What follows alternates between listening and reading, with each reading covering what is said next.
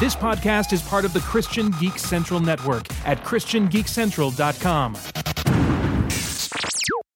Episode 206 The Fly Franchise, Part 1, the original trilogy, with special guest host John Haryu.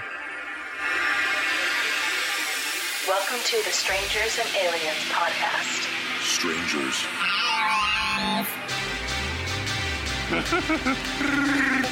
to boldly say what needs to be said. Would you be a stranger or an alien? Or would you be a strange alien? The truth is out there. I am your father's best friend plumber.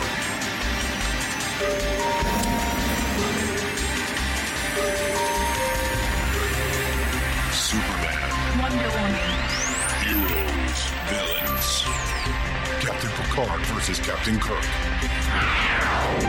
you think that there's room in sci-fi for God? The very first thing that God did was that he created something. So we have a creative God. This is Strangers and Aliens Podcast.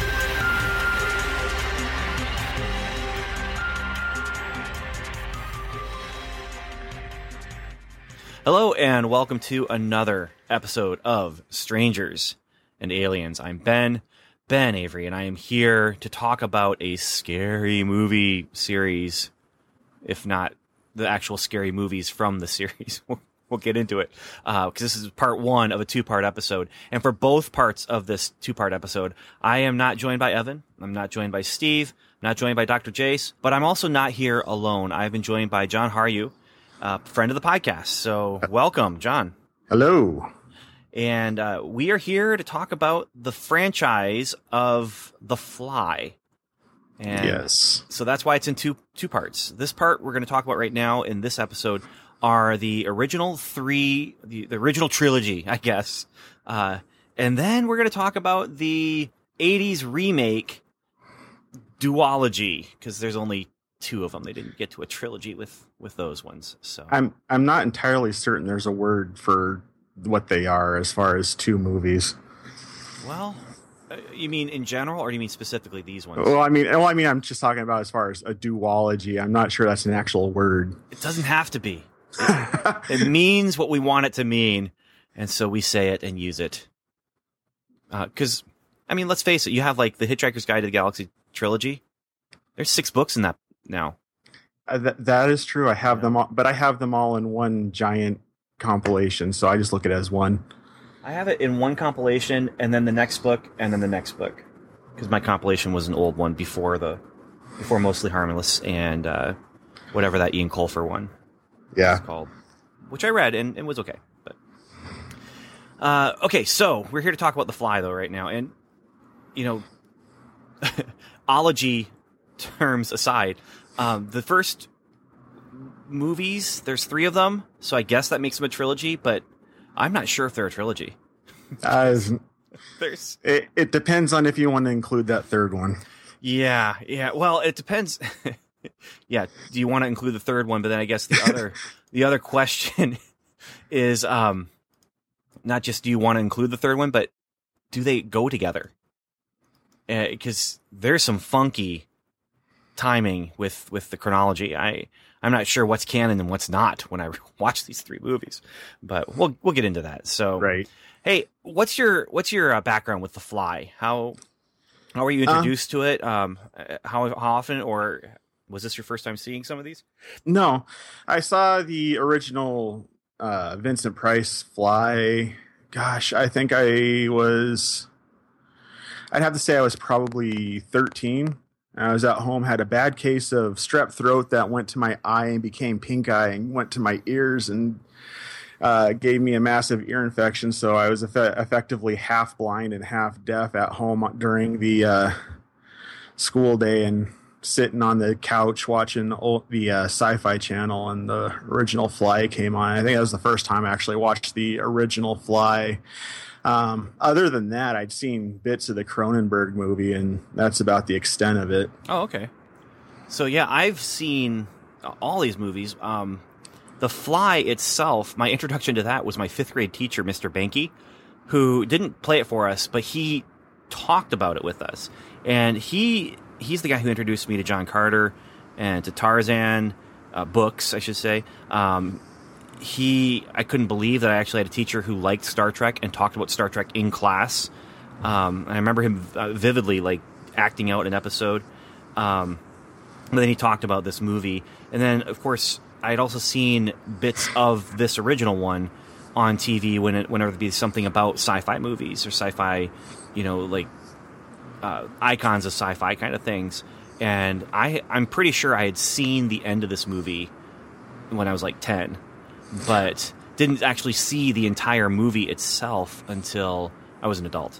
Oh, if you want to talk about bits of the movie, I can distinctly say that the first time I've seen any of the original movie was uh, in when uh, the first time I saw the movie Little Monsters with Fred Savage. Oh, There, there's the scene. There's the scene where he's up late at night, and they got the end scene where uh, they got the uh, white-headed fly in the web, and the spiders coming on him with the whole "help me" scene. yeah. See, I knew the help me part. By the way, we're gonna be spoiling these movies, so I, Oh, I'm sorry, I didn't even think about Yeah, that. yeah. Yeah, well, I didn't think about giving a warning, but the original Fly, at least as of like two weeks ago, here in October of what 2016, it was on Netflix, and I can say right now, I highly recommend watching it.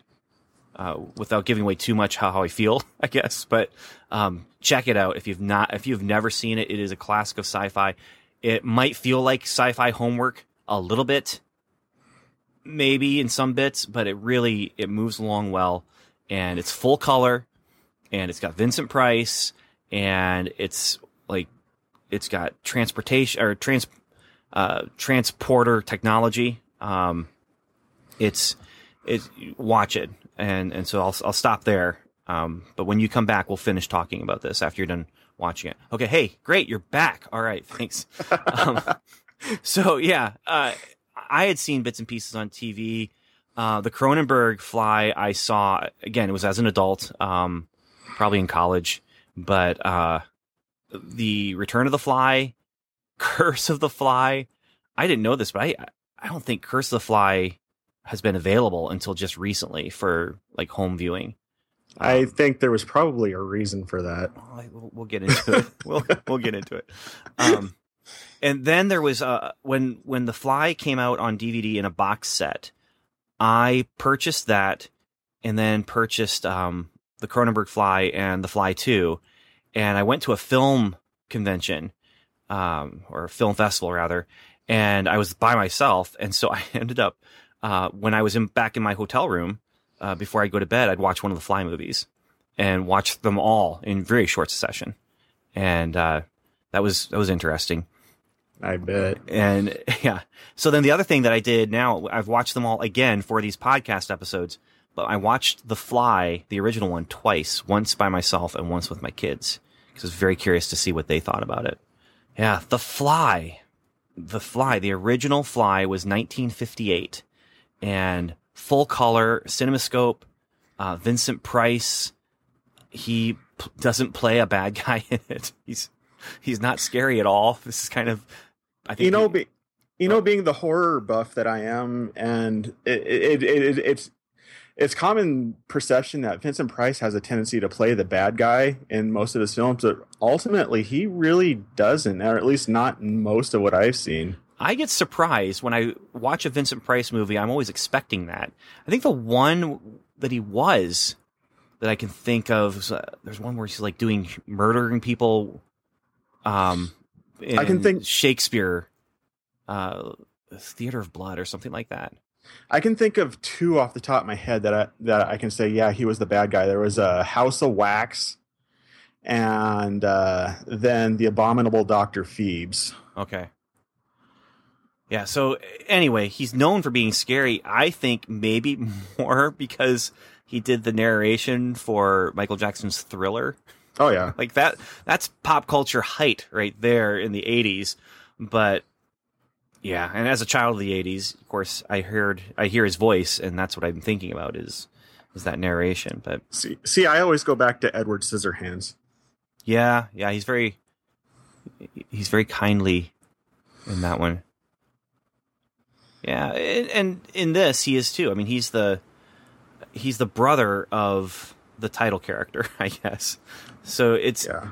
there's there's some funky stuff going on here. It's taking place in Montreal, in, in Quebec, and it's not the horror movie that you would expect it to be based on the popular imagery that comes out of this. Like basically all the popular imagery, like the fly's eyes view and the help me at the end, that scary stuff, I guess, uh, they've lifted it, but there's not much more that's scary. This is really more psychological thriller, I guess. I don't know if thriller is quite the right word, but um, a Well, murder a murder has occurred, and it's a murder that couldn't possibly be a suicide, and the man who was murdered, his wife admits to it, and then the whole like first half of the movie is trying to get her to tell the story of why she did it Yeah.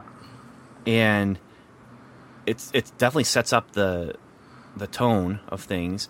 My son, my 15 year old son, he said I I liked it. It's not like anything I've ever seen before, and that's because it's really slow. I mean, it's not Captain America. It's not the Avengers. You know, it's Yeah, and that was that was one thing that I noticed about it when I first uh, put it in to rewatch it for doing this uh, doing this episode is that well, one there there was a lot I didn't remember for to it from uh, the first time I had watched it, but also is it, there was a pacing to it that was very contrary to modern movie pacing. But if you uh, watch any other movies from that time period, like the original House on Haunted Hill or uh, Tod Browning's Freaks. Uh, the the pacing of movies back then was more slow and plotting. It, I- it was a slow boil yeah, rather I'd than say deliberate. right. You know, it's it's intentional, and the audiences had the patience for it. yeah. You know, so Well, I mean, what else are they going to do? Go home and watch TV? right, right. no, you know, well, maybe, but they want to see it color, right. you know? And yeah, so of course, this is where you then find out that um, her husband's a scientist, and uh, Vincent Price, Francois, is uh, the co- they co-own a or co-have a uh, a family fortune, and so they're they're they're able to spend lots and lots of money. Uh, they basically have all the money in the world that they can spend, and they spend it on scientific experiments. And Andre has discovered the secret to teleportation. And so, you know, if you know anything about this, you know that he was teleporting from one spot to another. A fly gets in there, and his DNA is spliced with the fly's DNA. And then you get into some really interesting stuff where he's trying to fight it, he's trying to hide it. He covers his head with a, a towel and lets his wife come in, and she, he's willing to let her help him. He has to communicate with her through a typewriter, but she won't. He won't let her see him. And so you're just thinking, what's under, what's under the the rag? What's what's under there? And then she finally sees it. She freaks out, you know. But then she comes to help him again, and she has, they have to find the white-headed fly that their son did find, but then she made him get rid of it and put it outside, so that they're going to try and reverse everything. And um, yeah, it just it's all these ideas that are brand new, super fresh back then. And we've Yeah. seen this happen now. I mean, now you're like, oh, this is five episodes of Star Trek, and, um, plus the motion picture. Right. You know, I mean, there, something goes wrong with the teleportation device, and and then in the end, this is where you get that classic. Um, they they kill. She has killed the human who is part fly by crushing utterly in a um, a metal press uh, his head and arm, so they can't ever discover what he was, what he had become. And then you know they're going to charge her with murder until they are outside. The police, uh, the police um, detective, and uh, Vincent Price, and they see in the web the white-headed fly, and that is the fly that is now part man, and it is saying, "Help me, please help me," as a spider is getting ready to eat it. That scene was horrific, by the way. I, when I was watching that this last time, I'm watching that, and the look on the dude's face when that spider's coming over the top of him.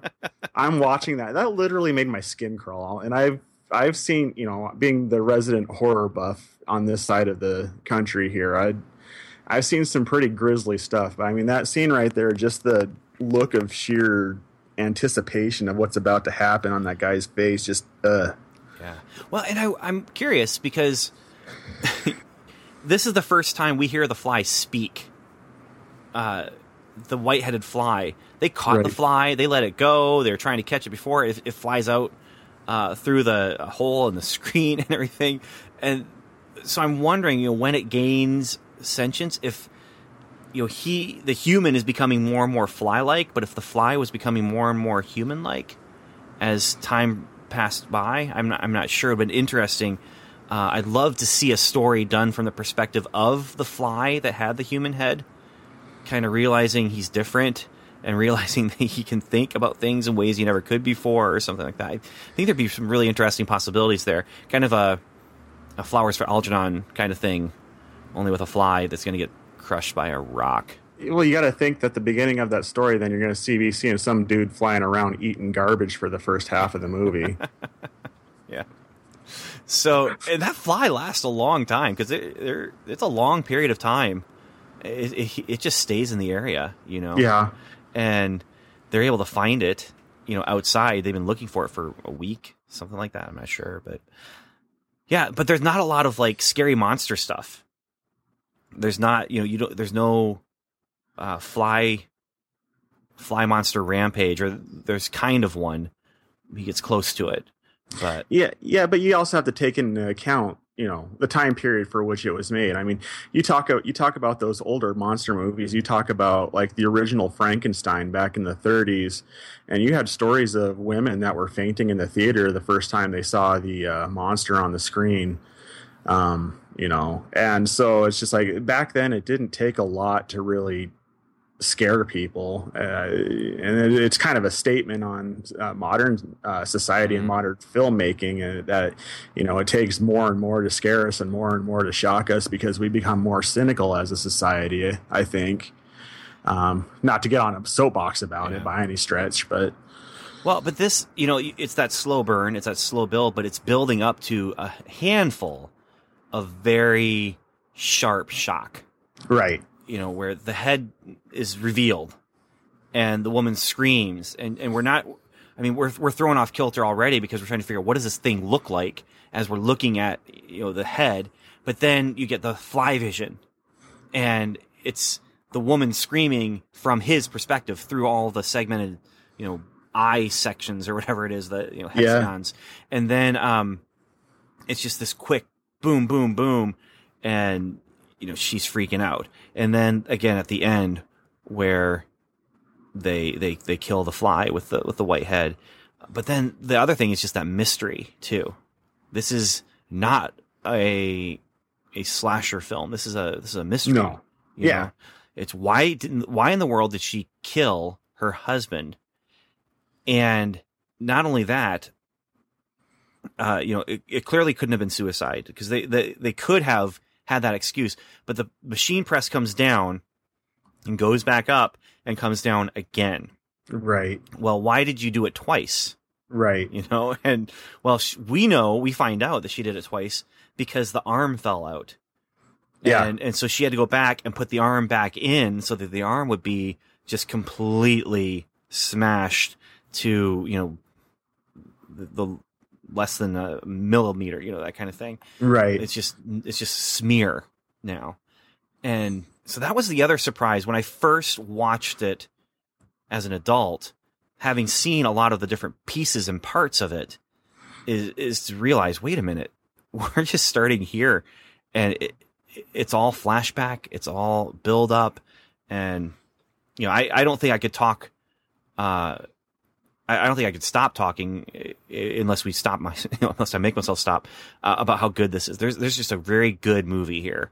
Oh, I agree. Maybe not to everyone's taste, but I think everyone could recognize this is a really well made, well constructed uh, mystery that, you know, she, there's, there's a whole part where she's trying to pretend that she's crazy, uh, which almost gets her off the, from the murder, but then she starts to think they're on his side as they're putting the piece, or they're on her side as, as they're putting the pieces together Right. uh, Vincent Price lies to her she she thinks he's caught the white-headed fly, and she says, "I'll tell you the story as long as you promise to kill it." And then it turns out, you know, he was just totally lying to her, and Yeah. um, it's it's a good character piece. I, I like it a lot. So Ne- Now, was it just me, or at, at the beginning of the movie when they show the uh, when they show the machine press? Did you have uh, like a reminiscent flashback to the uh, first Terminator at all? no, but now that you mention it, I totally did. I'm like watching that, and I'm like, "Oh, Terminator! Anybody?" huh? No, no, I hadn't.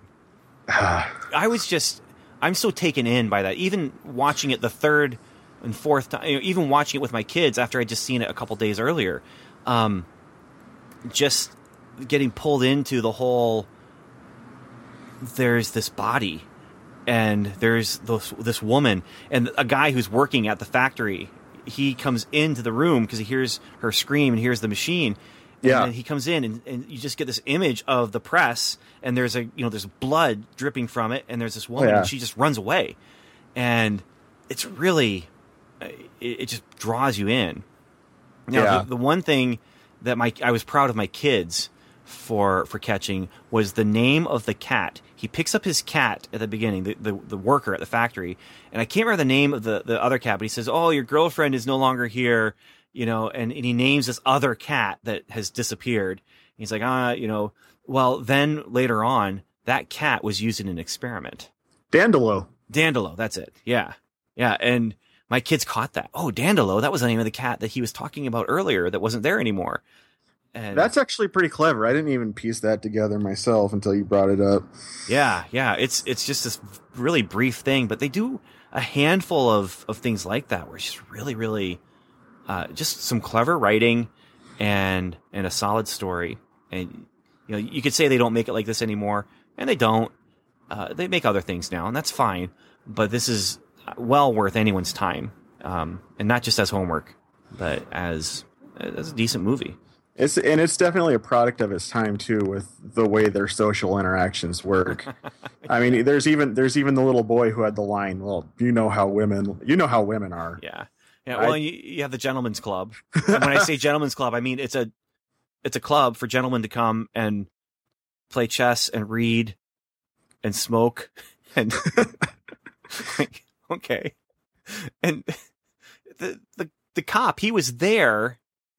She like called. She called her brother-in-law to say, "I killed my husband. I killed your brother," and it was like midnight and and this cop is at the gentleman's club like and takes the call and oh i'll be right there I've got nothing better to do at the moment. i'm playing chess and we're talking about politics and sure i'll come check into this murder so So, and you you were talking about you referred to it as teleporter technology when you were introing the movie here. They actually never used that phrase in this movie. and that no was it, it, it was the disint it was the disintegrator integrator. That's right. The disintegrator integrator. And it, there's some neat old school sci-fi technology going on there in that room too.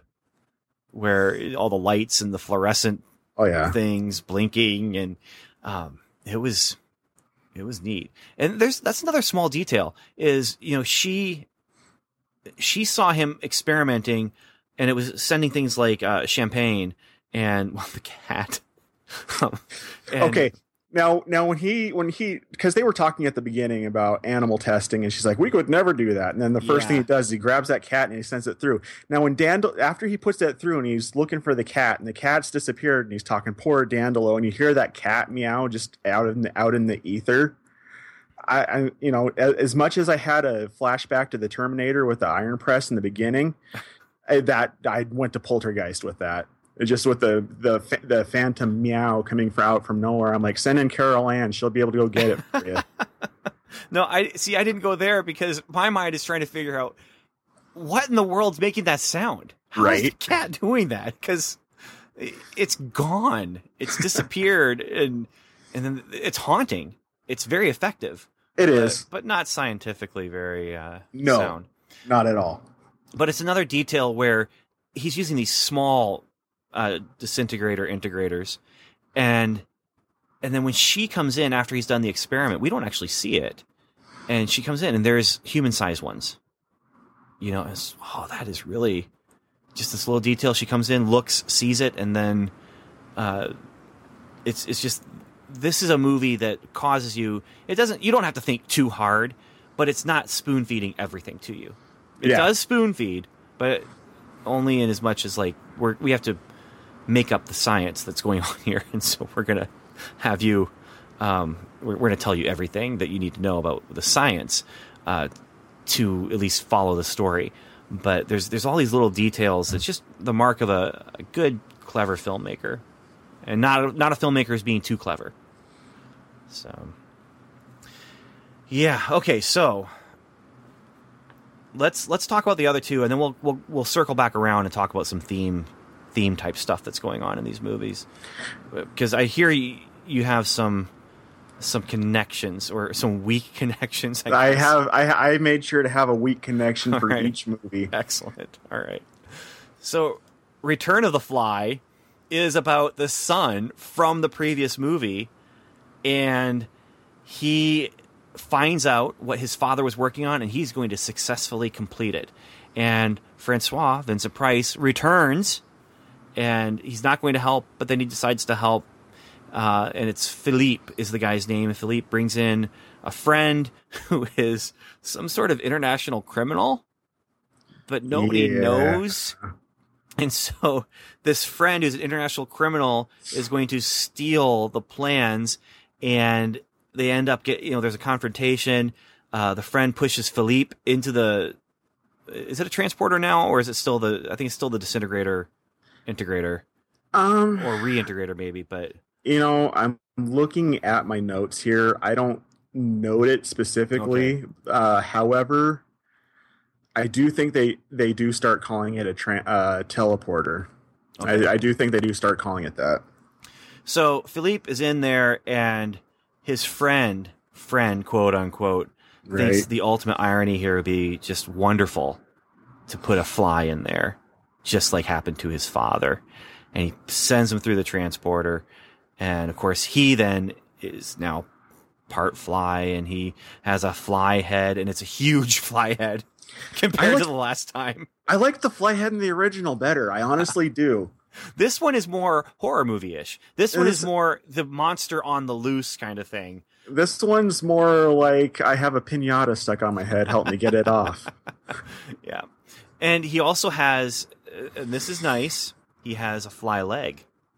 I yes. Yeah, I don't think Andre had the fly leg. No, he had a fly hand. Yeah, well, they both have fly hands, both have fly heads, but Philippe goes one step further.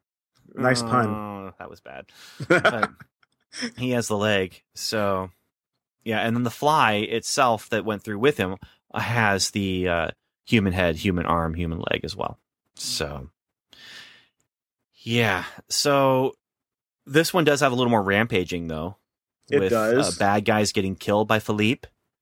And Philippe then comes back. They find the fly. They push Philippe and the fly into the machine, go back the other way, and everything's happy. Now, happy I have a ending. I have a question about this, this teleporter uh, technology. Because, I mean, ultimately, if you think about it, okay, so you put two living organisms in there, they go through, and the, and the uh, molecules get misarranged, is Yes. basically the. Well, if you go through with clothes on or something in your pocket, what's to keep that from doing the same thing? Like you get reintegrated into your own clothes or whatever you have on your person. It's a good question, and it's one that they take good care of in the the remakes because they all just go through naked. But That's true. There, Um, there's a very naked Jeff Goldblum that I can't expunge from my memory. No, no. But here it's you know, you just have to go with it because it's there's there is no explanation for it. Um you, you can't even say, well, you know, it's organic material. I mean, the clothes that they're wearing, I'm Right. sure have cotton and, and plant material in them anyway. But uh or leather in the shoes even. Yeah, Uh, so then, but we do get a couple other crazy things happen with the transporter. One is, uh, oh, maybe I'm wrong. Is this the one where they have the gigantism?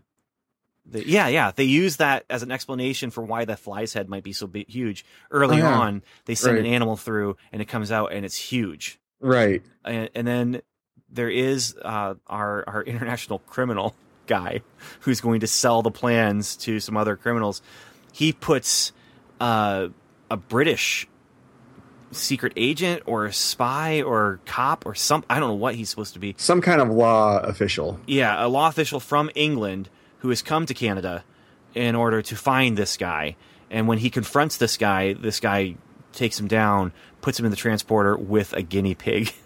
That was glorious. I would have much rather seen a movie about a rampaging half guinea pig man. That would have been But not this guinea pig man. This one did not look great. It was just it was just he had guinea pig paws he he, he looked like a sleeves. he looked like a failed Easter bunny. Yeah, yeah. And then the guinea pig had human hands, which was even worse. Yeah, Where- that that was terrible. yeah, th- that that effect was not great. And the other thing I, I think we should mention, we're back, we're in black and white here. And I didn't like I didn't like that. If you got color for the first, it, keep the continuity. uh, it's still what a cinemascope or whatever, but it is so it's it's widescreen. It's it's glorious widescreen, but no color, which is odd. uh, Except that you know usually a sequel doesn't have as much money, and and so they're they're pushing this one out. Let's see, Right. yeah, this one had I think half the budget. Um, You can definitely tell. yeah, you can. uh, they they didn't pay a lot of attention to continuity in this one either. Um, one one thing like one thing that you that you'll notice like at the end of the uh, first fly uh, when they're talking to the wife and they're trying to get proof for her story and they're asking her okay well what happened to all the writing on the board her response was I erased it but when Vincent in the beginning of this one when Vincent Price is explaining Andre's death to the son in the basement you can clearly see everything that was written on the board at the end of the uh, original Fly movie. Yeah. Now that's not just a lack of continuity. They they erased it in the actual movie. Like Right. someone went back and put it back up there. And he had dis- To- he had destroyed his lab and all his uh, And the results and stuff he- like that. He burned all of his notes. Right. And then the friend had to go back and got all the notes from the uh, I'm like what they do unburn them? Yeah. it's uh, oh, and we're going to get into more, even more continuity problems with our next movie. But with this one, it's forgivable, uh, I think, but it is a problem. This is 1959. I mean, this is a year between these two. So, you know, you can talk about how back then, and actually we did talk a little bit about how back then, um, they didn't have any way for you to, to watch on demand. You know, Right. it wasn't on VHS. It wasn't on Laserdisc. It wasn't on, uh, it wasn't even on TV real often. You know, I mean, it, it would just be, you know, could you catch it or whatever. But yeah, here you have, um, people. this one, it's a, there's a little bit of this where it's almost like they, the, okay, I saw it. I can write the sequel. You know, I, I can write the sequel. I don't know the writer, George Langelaan and Edward Bernds. It's well, the story is by him. Um, yeah, it's a it's a different screenplay. It's a different different writer on it, but yeah, it, it just feels like oh, I saw this. I can remember what I saw, and I'm gonna write the sequel based on memory, not based on you know research or actually like tracking down the shooting script or. Eh, I'm, and I'm sure they did. I'm sure they did actually watch the movie and were able to in the studio pull the you know the film and, and watch it, but it doesn't feel like that. Well, the, thing about it also at the time when they were creating horror movies like this or sci well I, I can I call these horror films, but I mean they're really like sci-fi horror if you want to break it down to the brass tacks. But when they were making stuff like this, if they had one hit big, then their usual response was, "Okay, we need to crank them out as fast as we can to suck the life out of it before it dies." I mean, that's the reason why Universal got so big so quick is because they were cranking out the sequels to their monster movies. So this was just another one in that chain. And I definitely feel that this is um, 20th Century Fox trying to find their creature from the Black Lagoon, trying to find their Frankenstein, their Wolfman. You know, well, we could do a Fly movie every year. They didn't. but- Right. I, I, I just wish they would have kept the effects from the original because especially that head. I hated the head mask in this one because like if you see him when he's running away after he's gone through the transformation, he's running to, through, to into the woods. Um, while he's running, if you watch, he's banging his head into the branches instead of ducking like you would if it was your actual head. And it, that that took me out of the movie a little bit because that kind of telefa- telegraphed the fact that it was actually a mask and not his actual head. Oh, it it's so huge and so bulbous. It just it doesn't make any sense. Like it, it it's not it's not even to scale with a human body. You know, No. like if your human body is this big and your fly body is this big, you know, and you make them the same size, you, you transfer that fly head over, it's not going to be that huge. It just is. It looks like it's a balloon head.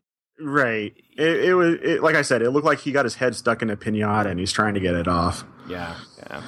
Or or it's Mr. Bean stuck in the turkey or something Yeah. like that. It actually, it does kind of remind me of that now that you say. yeah. So, so this one, eh, yeah, I I like it and it's worth watching, but it's it's not one that I say you got to see this. No, I mean, it, it, it was still an enjoyable watch. I mean, it, I'm not. I'm never going to tell somebody no, don't watch that. I would re- reserve that for a different movie in the series. But uh, um, the the only thing that really hit me to the where I was like, no, don't do that. Specifically, was the ending. I did not care for the happy ending at all. Wow, did they completely turn the tables on the original Right? it, it just this is exact i mean it's the it is it's literally the exact opposite the in the original we're trying to find the other fly so we can you know somehow reintegrate them to where to the original and oh it's such a it's a dark depressing ending and then with this one it's we did it yay Hooray!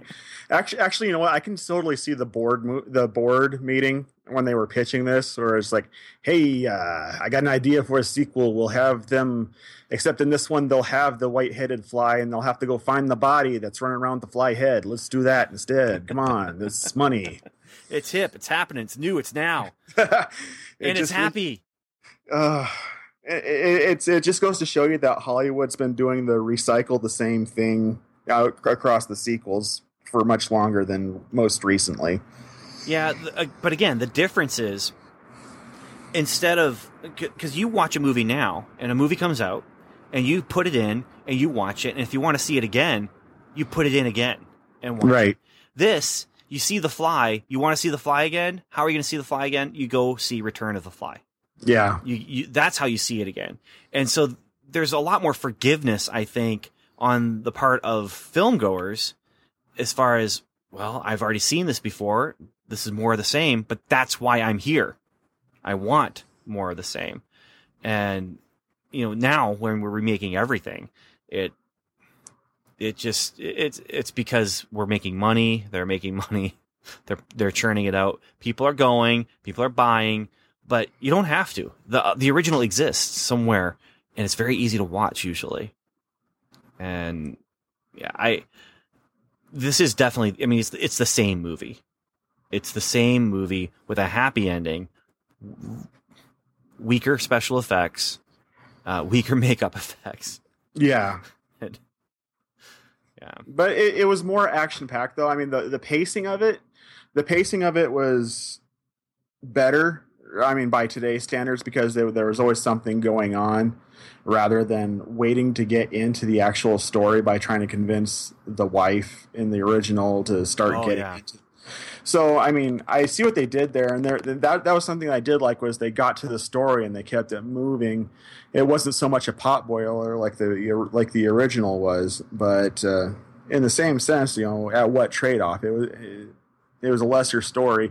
Um, the whole double cross thing they did with the uh, with the uh, friend, I didn't care for that theme at all. If that felt like it came from a different movie. Yeah, it did. It really You know, did. like- I felt like I felt like it was the Fly meets James Bond. It Yeah, yeah. I mean it just it was a weird thing. Now, but it, here's what it did for us though. If they were going to make a fly movie every year, you can't have a teleportation accident with a fly every time. You know, oh, the fly just happens to go in, and so they did a good job of what is the reason for a fly going in with the son.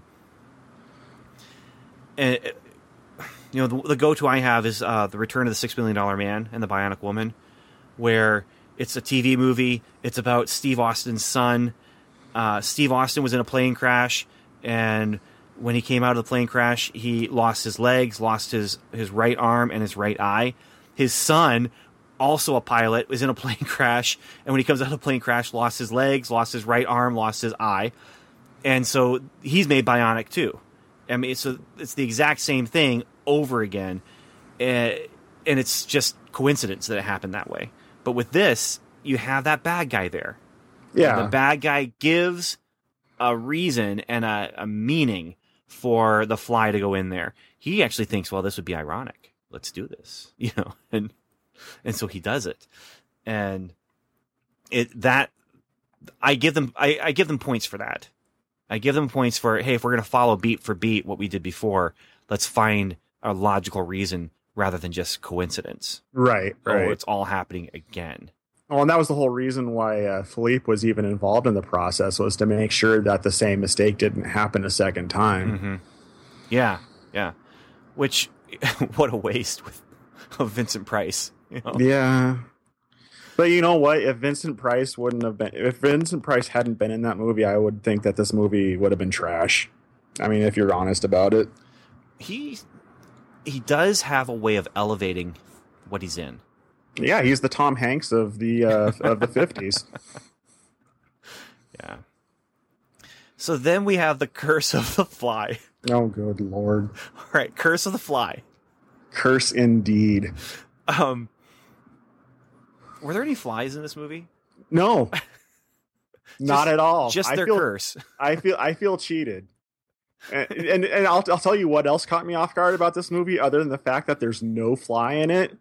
You turn on the movie, and then suddenly there's a woman in her underwear. Yeah. Well, but that first, caught me off guard. But first, there's a shattering window, and the glass is flying at the screen. This was not 3D, but it looks like it was meant to be like, ooh, stuff coming at you.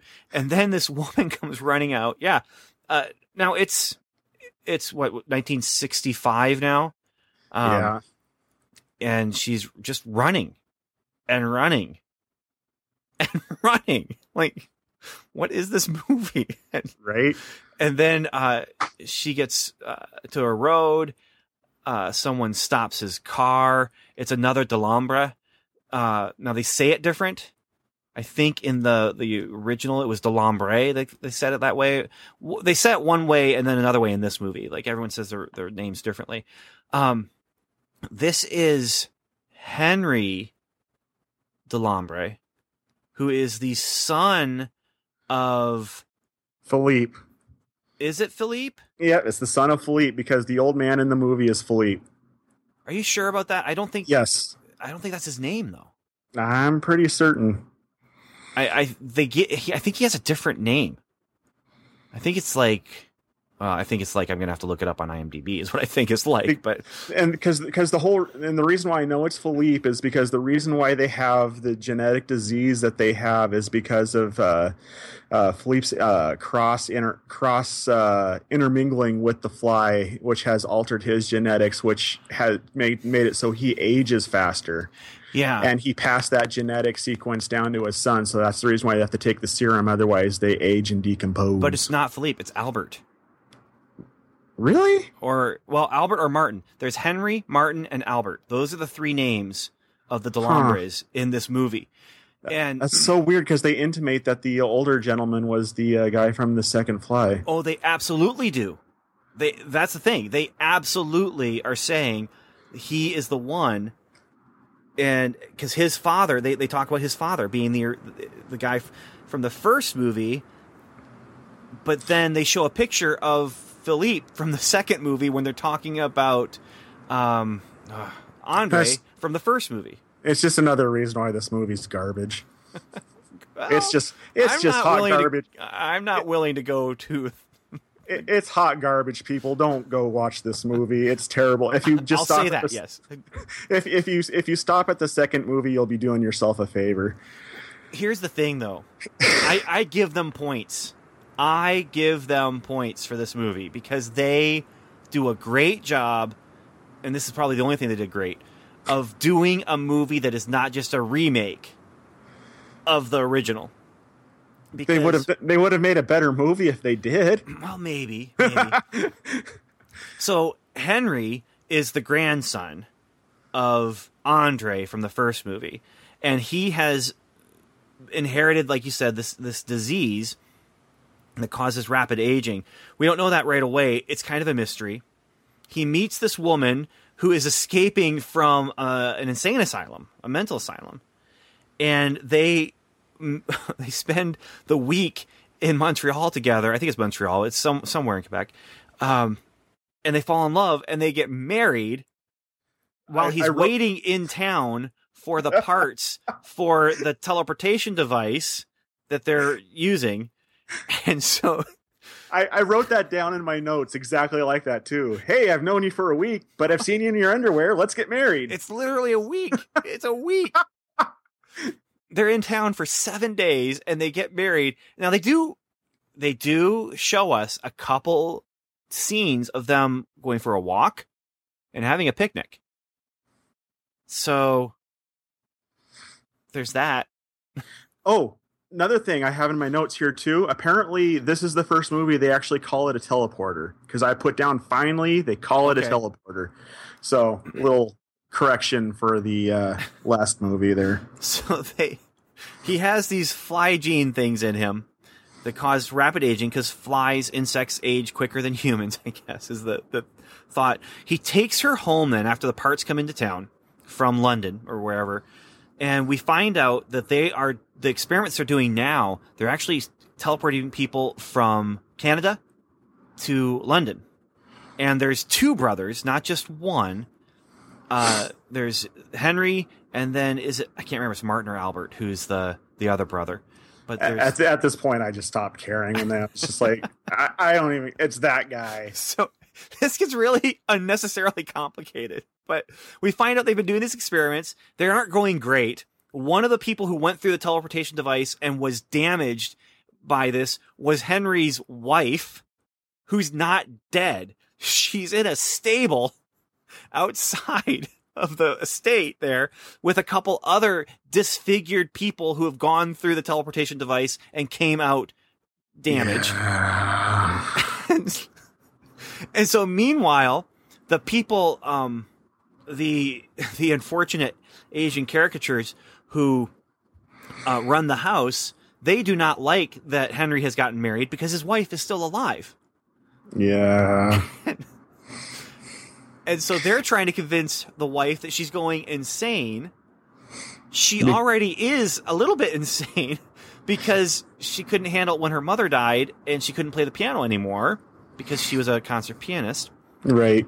Yeah, and so then you have police get involved. The lady from the asylum is involved, and she's trying to find the lady, but she waits a week to start looking for her after she escaped in that sh- that raining shower of of glass at the beginning. Right. and so then you get into teleportation mistakes. They have to escape. They have to escape to London because the police are closing in on them. And but the uh the the the damaged human beings who are in those horse stalls or whatever they are get out and they they end up having to kill one. They they they, they take two of them and they transport them back over to london and they are fused together You know, and that human amoeba that they got from the reintegration, I think was the, first cool thing that I saw in that movie up to that point. And that happened like in the last third of the movie. single best uh, makeup design at all i mean of all of these. Right. And so, okay. So now the other brother who's in London, he's upset. He doesn't want to do this anymore, and he hates what they're doing. He's met a woman, and he wants to spend time with her. So Henry sends their father to London, and then he contacts his brother and says, "Hey, get the reintegrator going because Dad's coming." And then this is effective too. They pull back from the brother who is crying because he destroyed the machine. Well, he was trying to tell them, "Don't send them. We can't do this. Don't send them. We can't." And the guy would not listen to him to hear the all. explanation. Not and, at all. And then when they pulled back and they showed that smashed lab in the London, I'm sitting there thinking, I'm waiting for that dude from the Twilight Zone to come on the screen and start doing the closing monologue at this point because that that's what this movie was. This movie felt like a long episode of the Twilight Zone. But we're not done yet. Uh, I wish we were. So, yeah. so he's about to transport. Uh, it doesn't matter. He's he- the the police come. They investigate. They're running away from the police. They're going to get in the car and, and, and drive away, but he doesn't have the serum that he needs to keep the aging in check. So he falls into the front seat of the car and turns into a skeleton. And Yes. and his wife sees it and they they go back inside with the police officer. He drank the wrong chalice at the end of Indiana Jones 3. he chose poorly. And the film is done now. but words Actu- pop up, is it the end? yes. And John is saying, uh, it better be. you know the thing about it is you make the i made the joke about him drinking from the wrong chalice at the end of indiana jones 3 but i'm sitting there thinking to myself after i got done watching that movie you know no i chose poorly Th- this movie was the wrong chalice. right? Well the th- okay so because these movies are legacy movies in the horror franchise i always have to look and i'm love horror films. I always have to look at them through that through that uh per, from that perspective basically. And it's just like this set the precedent for so many bad things that they do with horror sequels okay first of all there's no vincent price right? So you know taking away the key characters that make the franchise successful in the sequels without any explanation for those characters not being there and then making ridiculous leaps in logic in the story logic between the franchise films right? And there's no fly. It's called it, it's the in the fly franchise they don't have a single fly in the movie i'm like this is the halloween 3 Yes, I was just gonna this go there. this is the halloween 3 the friday the 13th part 5 there uh no no no it, it, it, Now, let's be fair here. They are continuing a family story. And it they never say the return of the another fly. It's the curse of the fly. The curse from the second movie. This movie completely destroys the happy ending of the previous movie. Because it, they it also destroyed a good franchise well, too. yeah, that too. But you know, at the ending of the first of the second movie, they take the fly, they take the man, they put him through, and they merge them together, and then they put him through again, and they bring them back to their original parts. Right. Right. Well, here we have the legacy of that. What is it? This disease, this weird uh, aging gene problem that they have, and that he he has two children, and one of them has it at least. I don't know about the other guy, Mhm. but well let me ask you this yeah. in in the curse of the mummy was the mummy in that movie Okay, I, I, I that's not fair. See, because the fly, technically, the fly is in this. If you're calling, you know, Philippe from the first or from the second movie, he was a fly, and he's in this movie. Except he's not because his name is Henry or Albert. I can't remember which, but right or Martin, Martin or or Albert. Henry, Henry, I'm I'm solid on. you're just proving how great of a movie this is by that just letting you know Okay, so here's what I would say to people who have gone this far and haven't seen this movie before. I would say to you, if the stuff we've said makes you say that sounds like a fun movie, um, just be aware it's not as fun as it sounds, but you might like it. now, if any other normal, rational person is out there thinking, "I wonder if I should see this," probably not. Uh, No. and and there's a reason why it hasn't been released. Like we were saying, uh, I'm not sure if you can buy it by itself. I think it just comes in that that box set that I got. You know when we were when we were when we were prepping for this and i i went and i bought the two box sets and i was t- trying to see if it was cheaper to buy the three individually you can't get the third one individually. Okay. they they have to package it it's they have to package it in in order to sell it. It's like when they started putting out the x-men movies and uh they were trying to package in the daredevil with it. You, you, you can't get rid of it. You got to put it in with something somebody wants so. I, you know, it's almost like this is just one great big long DVD extra. Like you're not buying it for this, but we have this, so we might as well give it to you. Right. So look how generous we are. I, I, I think that's the reason why the box set was so cheap. Uh, they probably would have cost. It probably would have cost more if they didn't put it in there. Oh man! But the first movie for sure. I, I think it's pretty clear. I think we both have the same. Like we would we would rank these the same way, right? The the first one's the best. They're they're ranked in the in the order that they were released. Yeah, and, and so you know, you were talking about you know setting trends for horror movies to come. This definitely sets a trend. Um, it doesn't set the trend. I mean, there's there's probably previous ones that did this, but where it just doesn't. It just slowly gets worse and worse. Like Oh yeah, the, the I mean, Jaws, the Jaws movie franchise, where each movie just progressively gets a little bit worse than the one before, until you get to the last one where it's a lot bit worse. There's a lot, bit, yeah. Um, no, but I mean, you go back to the Universal ones. It's, it, it, it's the same route as you progress through them, with the exception of going from Frankenstein to Bride of Frankenstein, which was arguably a step up. Um, but like, say for instance, you go from Dracula and then you go to uh, House of Dracula and then House of Frankenstein, where you have all three monsters kind of duking it out. I mean, those last movies, the continuity was shot, the whole reason for the monsters be, being there was completely contrived and it was just awful so i mean it had happened prior but it's not necessarily a business model i'd want to emulate Uh, No, no. I don't think anyone steps into the business model and says, "You know what we should do? I got an idea. Let's make this Let's- great movie. Okay, we had that great movie, but let's do another one, but just a little bit worse. Yeah, yeah. hey, you know what? For the third one, what we should do? We should just totally like throw it in the mud and step on it. Hey, well, here's here's here's the thing on that though. I can understand why the second one would have been a step down because they cranked it out within a year of the first one, and so usually when sequels come out, uh, just uh, annually when they annualize the sequels, you're going to have a diminishing story because they don't have the time to put into it and be able to put the thought in it. But there was six years between number two and number three, and that was the best story they could come up with. Yeah.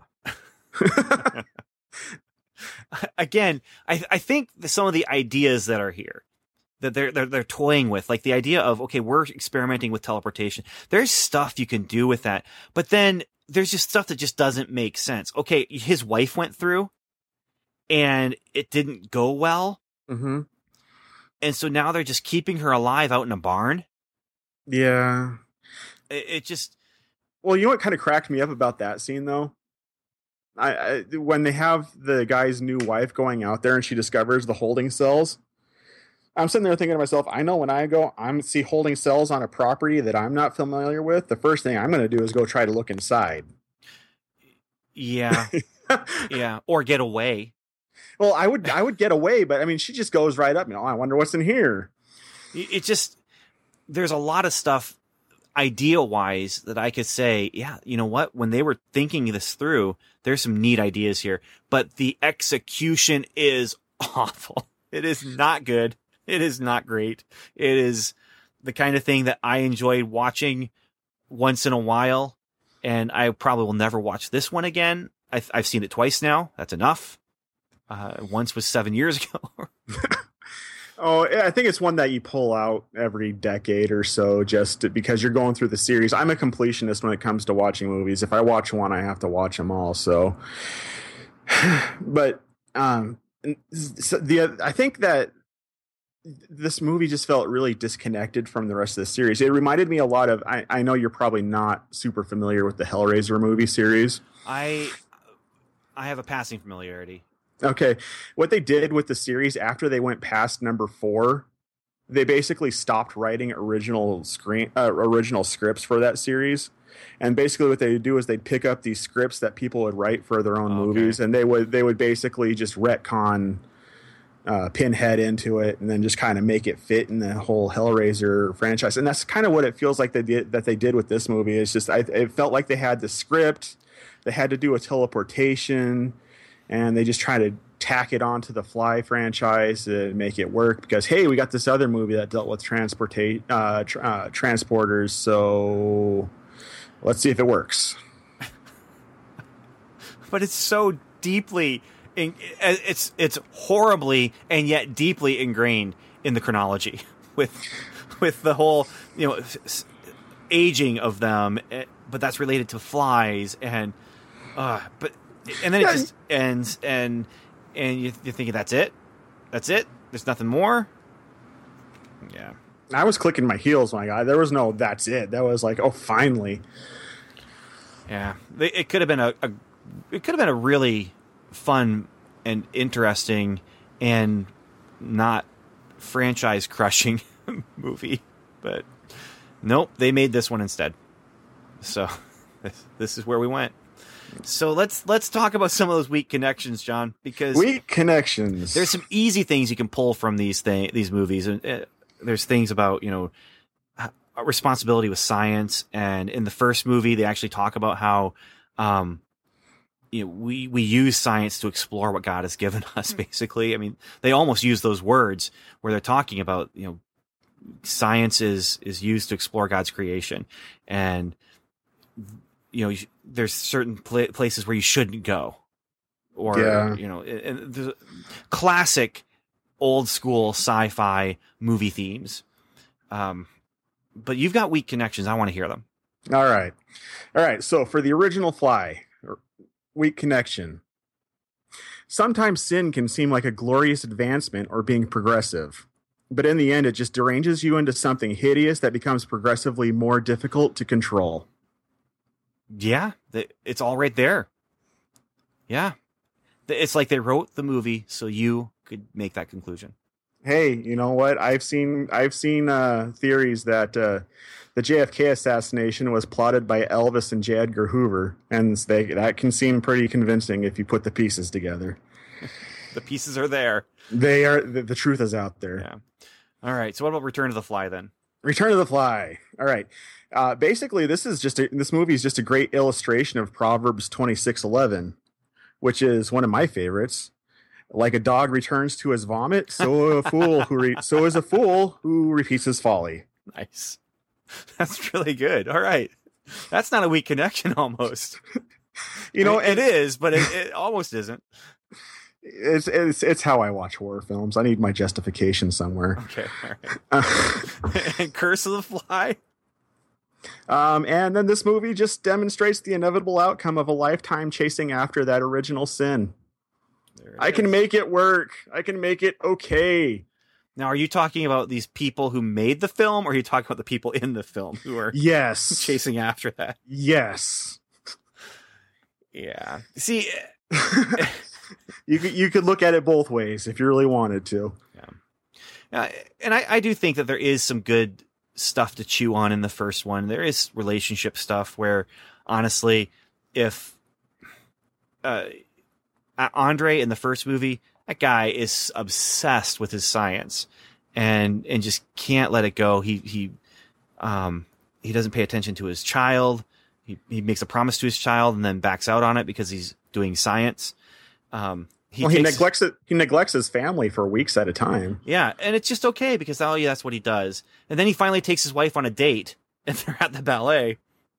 And he starts writing scientific equations on the program.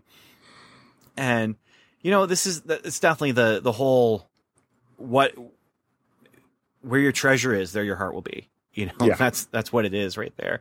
Yeah. Um, and it's it, that's I don't think that is a weak connection. I think that's really something they're trying to show is you know where you know where your obsession leads you. Well, obsession leads to to doom.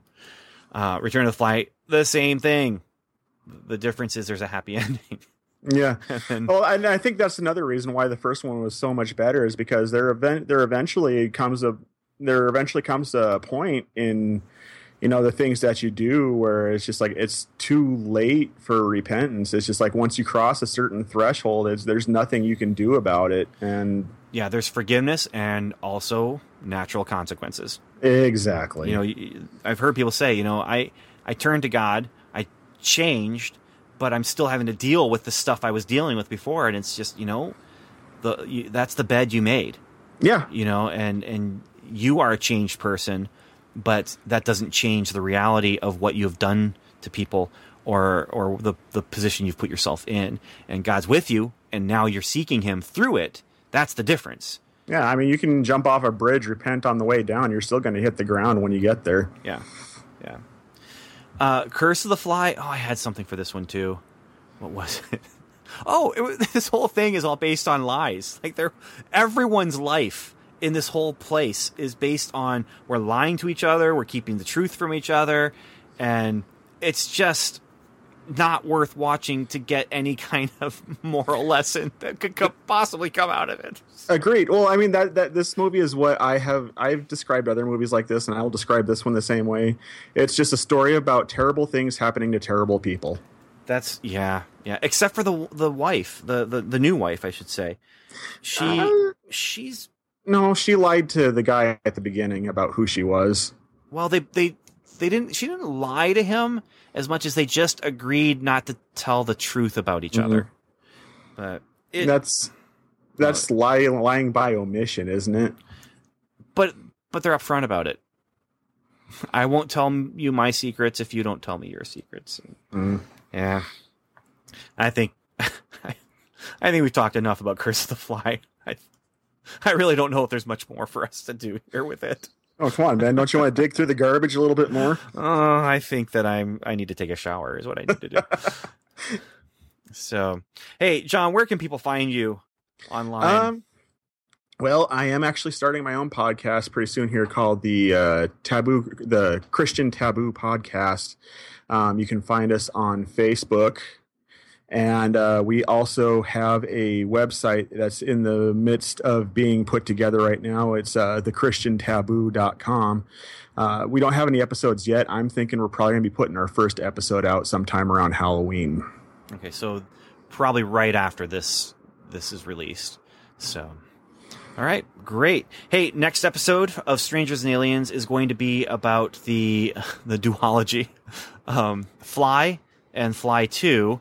Uh, from the 80s, 1986 and 1989, starring Jeff Goldblum and Eric Stoltz.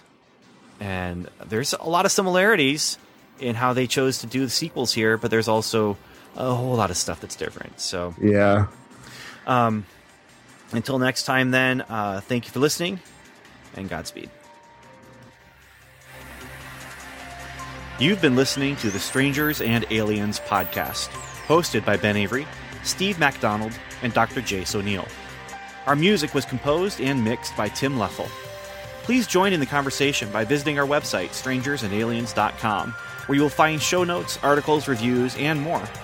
You can also email us directly at podcast at strangersandaliens.com or like us on Facebook at facebook.com slash strangers. Or you can leave us a voicemail on the Strangers and Aliens hotline. Just call 1 804 37 Alien and leave your message. And once again, thanks for listening.